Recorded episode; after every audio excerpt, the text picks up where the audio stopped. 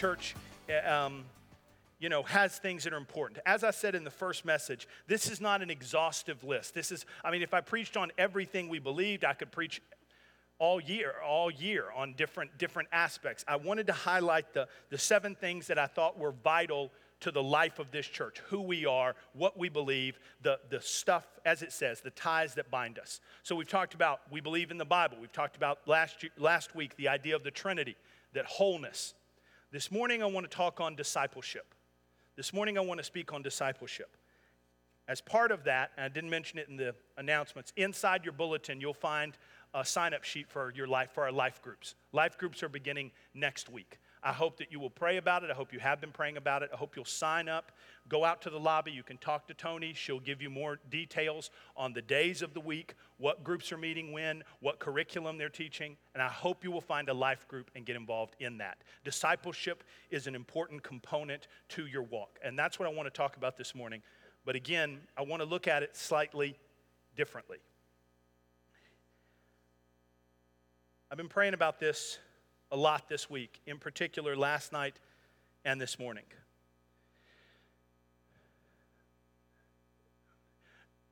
Many people say that their greatest fear is public speaking.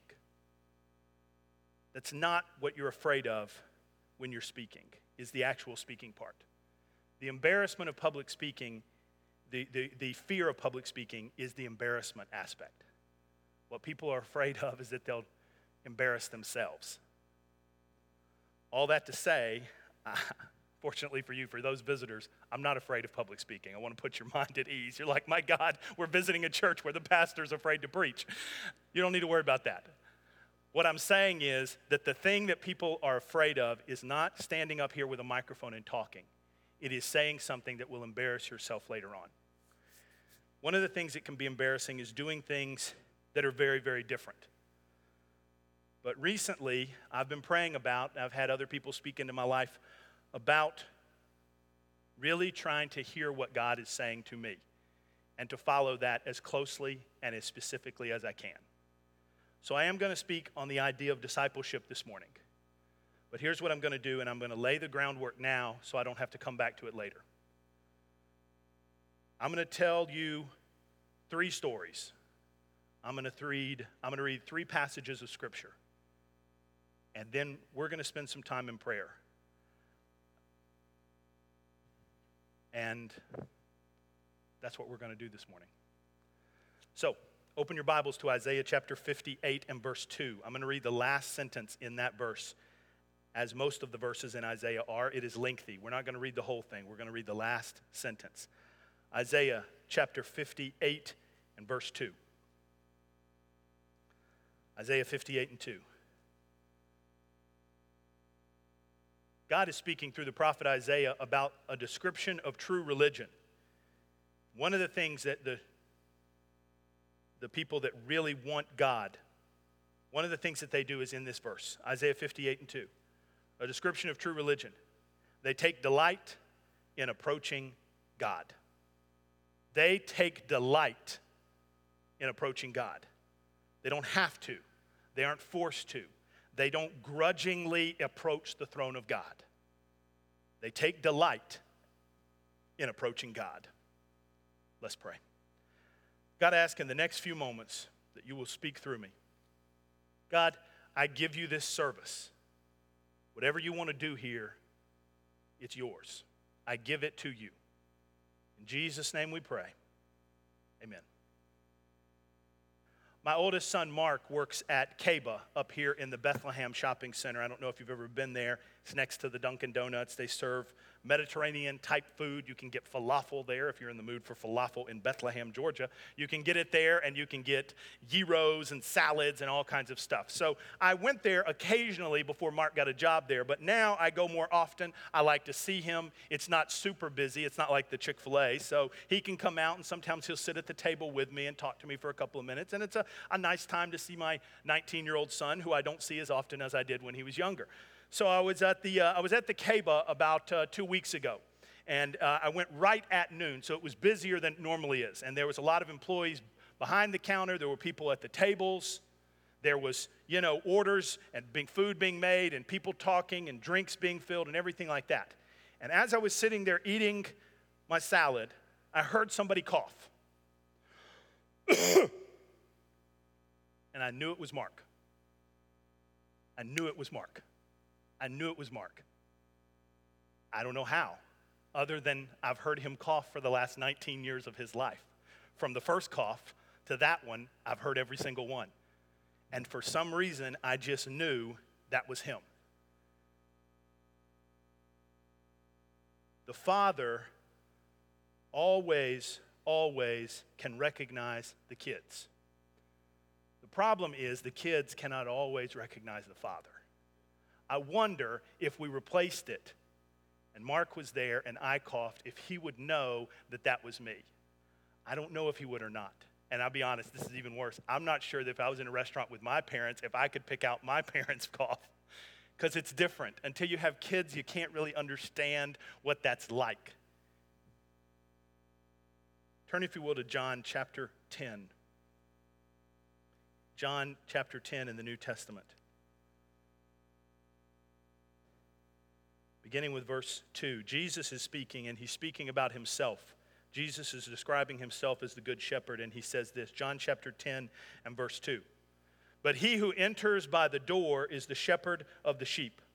To him the doorkeeper opens, and the sheep hear his voice, and he calls his own sheep by name and leads them out.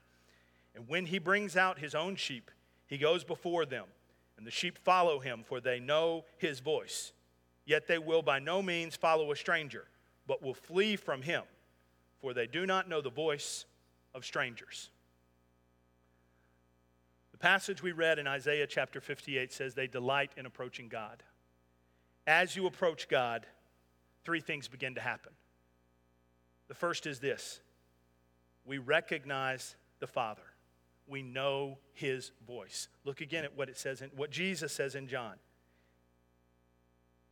He goes before them, the sheep follow him, and they know his voice. And they will by no means follow a stranger, but will flee from him for they do not know the voice of strangers. So many people say to me, How do I hear from God? How do I hear from God? How do I hear from God? They take delight in approaching Him.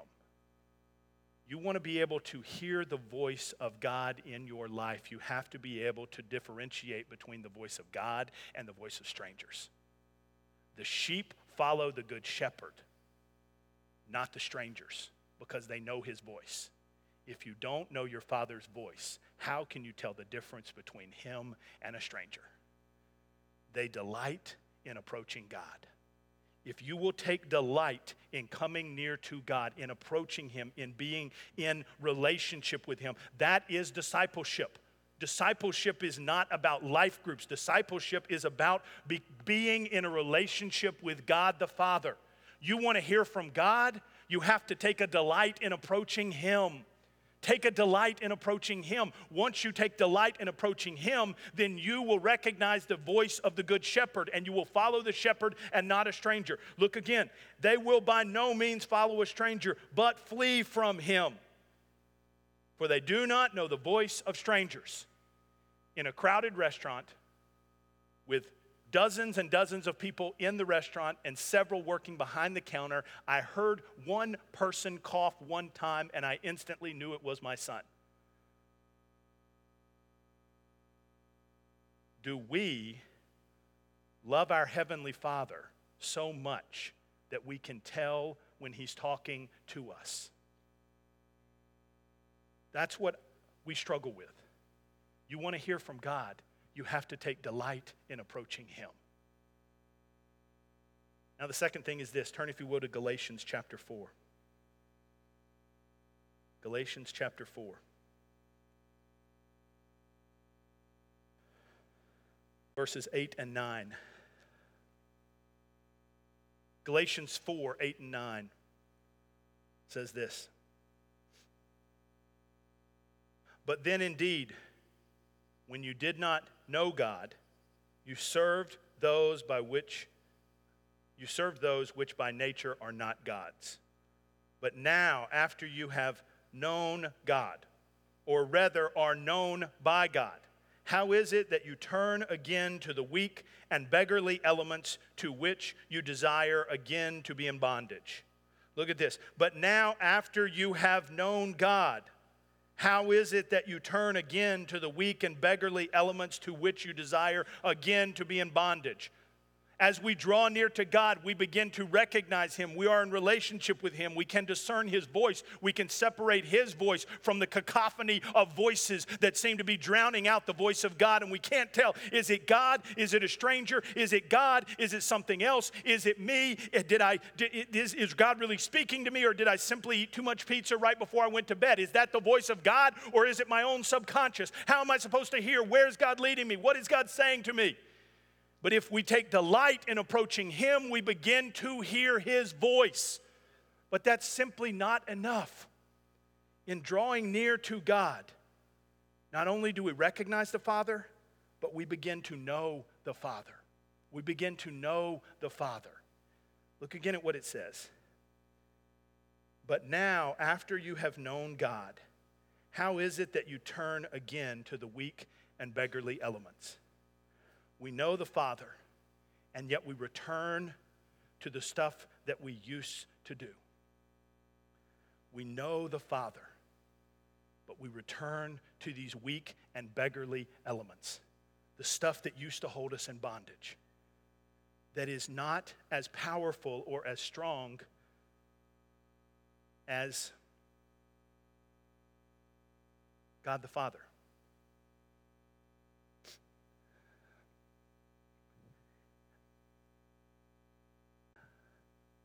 For uh,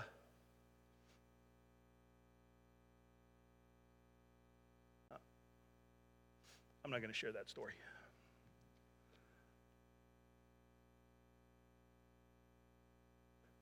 We know the Father, and we return to the weak and beggarly elements that so easily ensnare us. We know the Father and we return to the elements that so easily ensnare us. Why? Because the sin and the addiction that so easily ensnares us does not convict us at all. It's easy to return to that because there's no conviction there. The more we get to know God, the more God begins to poke and prod at our life. You shouldn't be doing this. You shouldn't be going there. You shouldn't be thinking about this. You shouldn't be acting that way. Knowing God is a very, very difficult and complicated scenario because God is not absentee, God is not complacent. He's constantly encouraging us to do better, to be different, to grow, to mature, to, to be built up in our faith. Why haven't you dealt with this thing? Why haven't you dealt with that? Why haven't you, why aren't you doing this? Why are you still struggling? You understand when he pokes and he prods. Why do we return to the weak and beggarly elements? Because sin doesn't care what you do. Because sin doesn't convict you. Sin is fine with that. So we return to those things because they're comfortable and because they don't make us feel bad. They take delight in approaching God. And as we approach Him, we recognize the Father, and then we begin to know the Father. You want victory in your life, you have to know the Father and be like Him.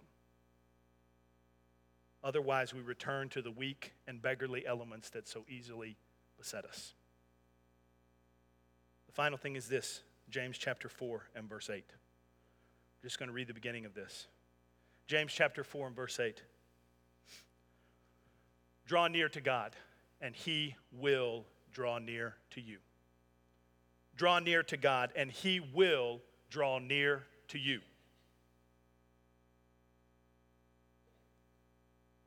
One of my, uh, some of my favorite books and really good movies are the books and movies by uh, J.R.R. Tolkien. The Lord of the Rings, The Hobbit, those kind of movies. And there's a ton of computer generated effects uh, there's, there's, you know, body doubles and stand ins and stunt men and all these other things. But you want to know one of the ways that they filmed those movies to make the people that were playing hobbits appear much smaller and the people that were playing humans appear much larger. They didn't use any special effects in it. They used something called forced perspective. It's the simplest thing in the world. It's one of the oldest tricks in movie making history. What you do is you have two people that sit across from each other at a table, but they're not sitting in the same place. I want to appear larger to the camera, so I sit here and look there. The person that appears smaller to the camera sits back here and looks this way. But we pretend that we're facing each other and we have a conversation. The person closer to the camera from up there, the person farther from the camera from back here. And we look at each other as if we are sitting in the same place.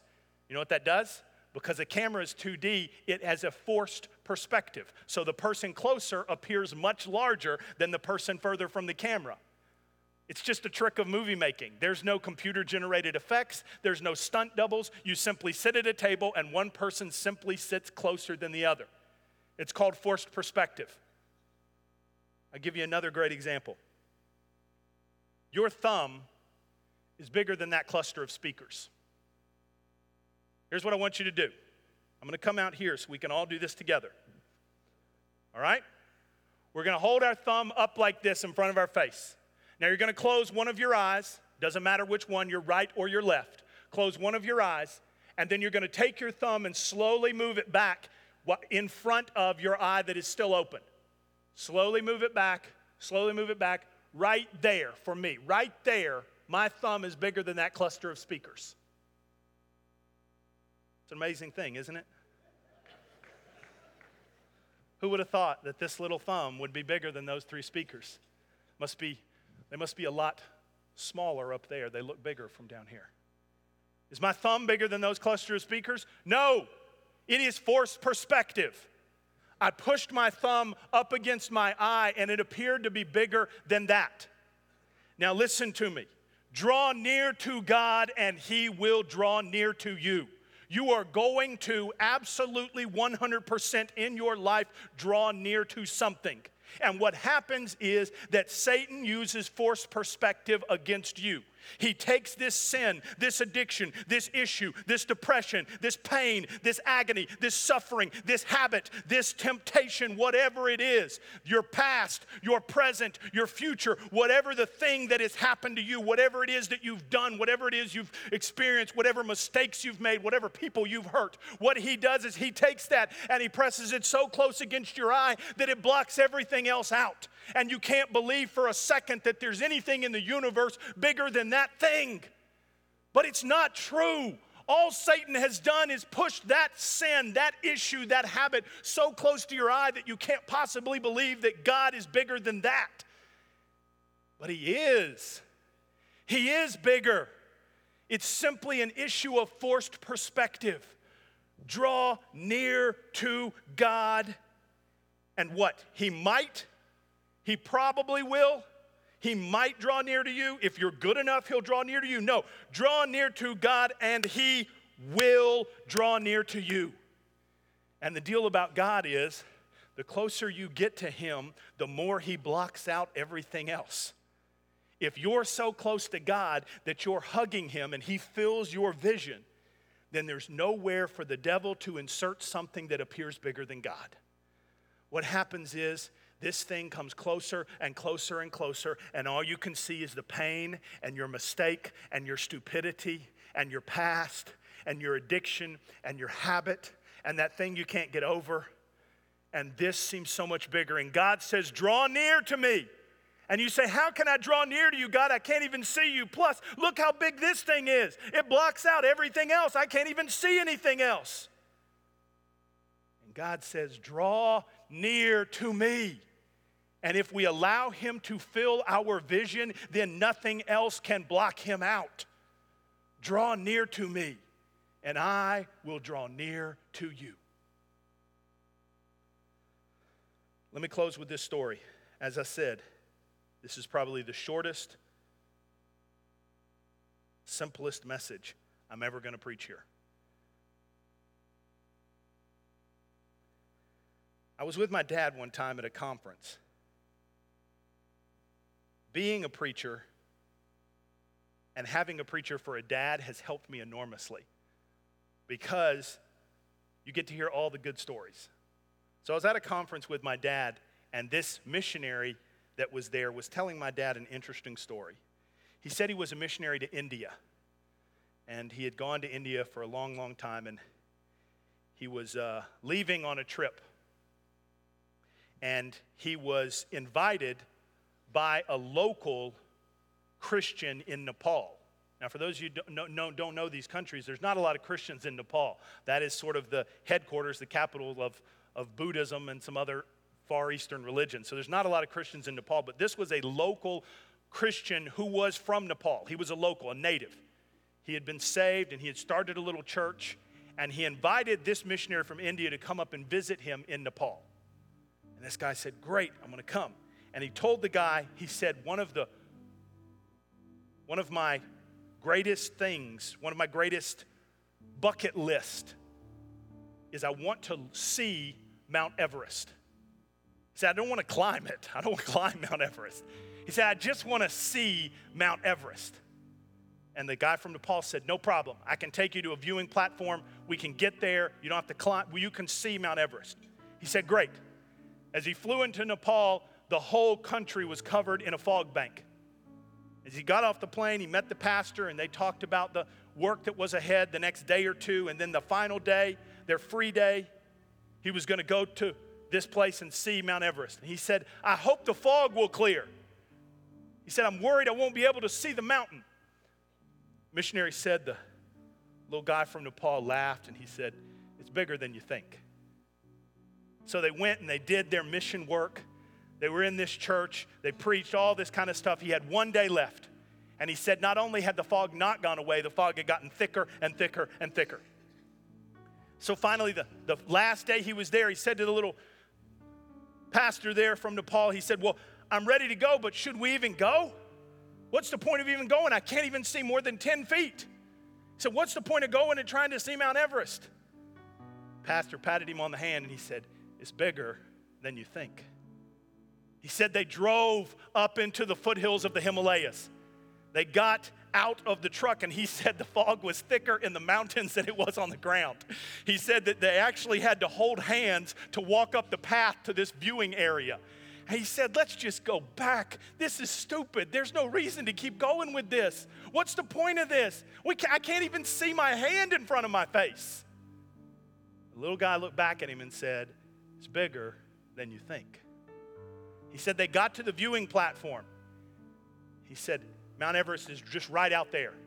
And the missionary said he looked and he looked and he said he, he thought the fog kind of parted for a moment and he thought he saw off in the distance the horizon one peak was a little bit bigger than the other one. And he said, he turned, he said, I think I see it. I think I see it right out there. That right out there, one looks bigger than the other one. And he said the pastor from Nepal came behind him, put his hands on his head, and he said, Not out there, up there. And he put his eyes up, and there it was. He said, Not out there, up there. He's bigger than you think. God's bigger than you think.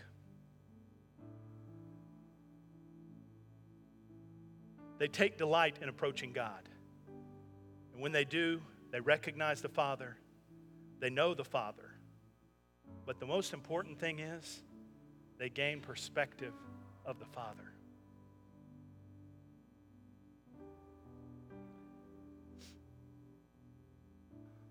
A lot of people like to tease preachers, and I'm okay with it because for a lot of preachers it's true. Not me, but a lot of preachers it's true. A lot of people always tease preachers and say, well, you only work one day a week. I know, that's all right. Some guys, some guys, I work a lot. this isn't work. This is what I love to do. I do all the other stuff to get to do this. But for some guys, I get it. They work one day a week. Here's the deal with being a pastor, though. Some of those weeks are extremely emotionally draining. There are people in this church that I love and care about that are going through a terrible time. There are people in this church that I love and care about that have been sick. Steve just got out of the hospital. There's all kinds of stuff happening physical pain, emotional pain, mental pain. And I'm not complaining. Please don't think you can't call me or something because you think I'm complaining. I'm not complaining. What I'm saying is, I, I care deeply for each and every one of you. So I'm going to ask the musicians and the singers to come back to the stage right now if they will. And they're going to sing, and I just want to open up this altar for you to pray about anything you want to pray about. I just, I just, this is what I said when I talked about it being different. What happens is you worry, if you pray for a long time, that the visitors are like, oh, is this what happens here? This is. If you're not in touch with that, you've never pastored a church before. Because you constantly have that battle between what God wants to do and also not keeping you guys here till 2 o'clock in the afternoon. That is a struggle. It's a true thing trying to make this service as accessible to as many people as you can, but also trying to allow God to move in whatever way He wants to, in whatever way He wants to do. That is a struggle in ministry. The accessibility of the service measured against what God is trying to do. And I have just decided I'm picking God over accessibility every single time.